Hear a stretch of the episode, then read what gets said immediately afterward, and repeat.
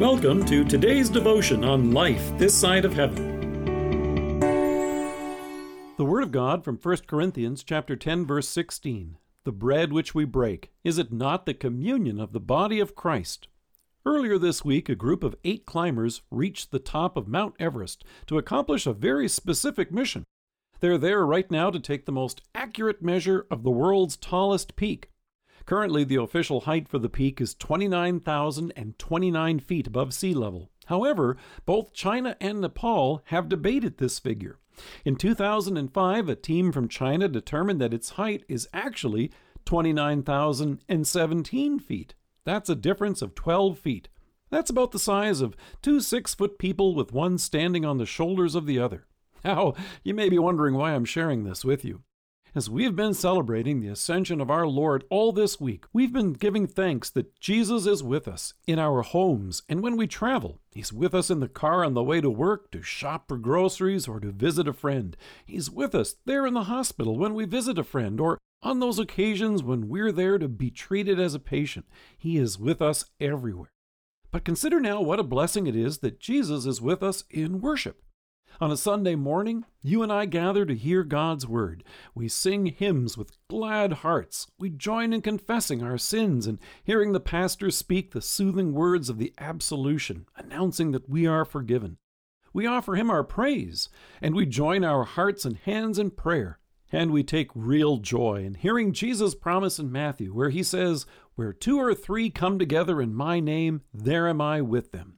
We bring our prayer and praise to our Savior, who is seated at the right hand of the Father. Though, thankfully, as we've heard over the course of the past week, this isn't a description of a location. It's an expression that describes the royal authority our Savior exercises. As Paul notes in Ephesians, it describes how Jesus is far above all rule and authority, power and dominion, and every title that can be given, not only in the present age, but also in the one to come. Thankfully, the words far above don't mean far away. If that were true, then Jesus would be distant from our day-to-day lives, our concerns, and what we experience. And even two or three gathered together in his name and standing on each other's shoulders wouldn't be able to reach up to him here or even on Mount Everest. However, in worship we're reminded that it's Jesus who comes to us. He comes to bless us and to forgive, fortify, and feed us. He comes to us in the Word, read and proclaimed to us by the pastor, and he comes to us in the Lord's Supper. Consider again the wonderful comfort that comes with his words, "This is my body, this is my blood." Jesus is with us, and in this precious sacrament, he gives us his very body and blood to eat and drink for the forgiveness of sins. Here is Jesus, who is truly present in this meal to bring us the forgiveness for all of our sins that his blood shed on the cross for us has accomplished. So Saint Paul rejoiced in this presence of our Savior, and in First Corinthians he says, "The cup of blessing which we bless, is it not the communion of the blood of Christ? The bread which we break, is it not the communion of the body of Christ?" When someone says they like to get out and commune with nature, they mean that they want to be right there with it.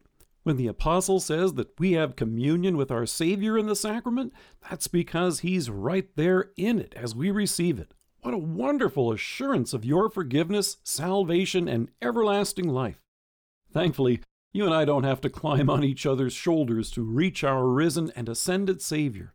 In the Lord's Supper, he comes to us and brings us his mercy. Let us pray. Risen and ascended Savior, thank you for your presence with us everywhere, but also in your comforting and special gift to us of Holy Communion. Amen. Thank you for joining us. If you're listening to us by podcast or on Alexa, we invite you to browse the resources that are available on our site at life this side of heaven dot org. God bless you and have a great day.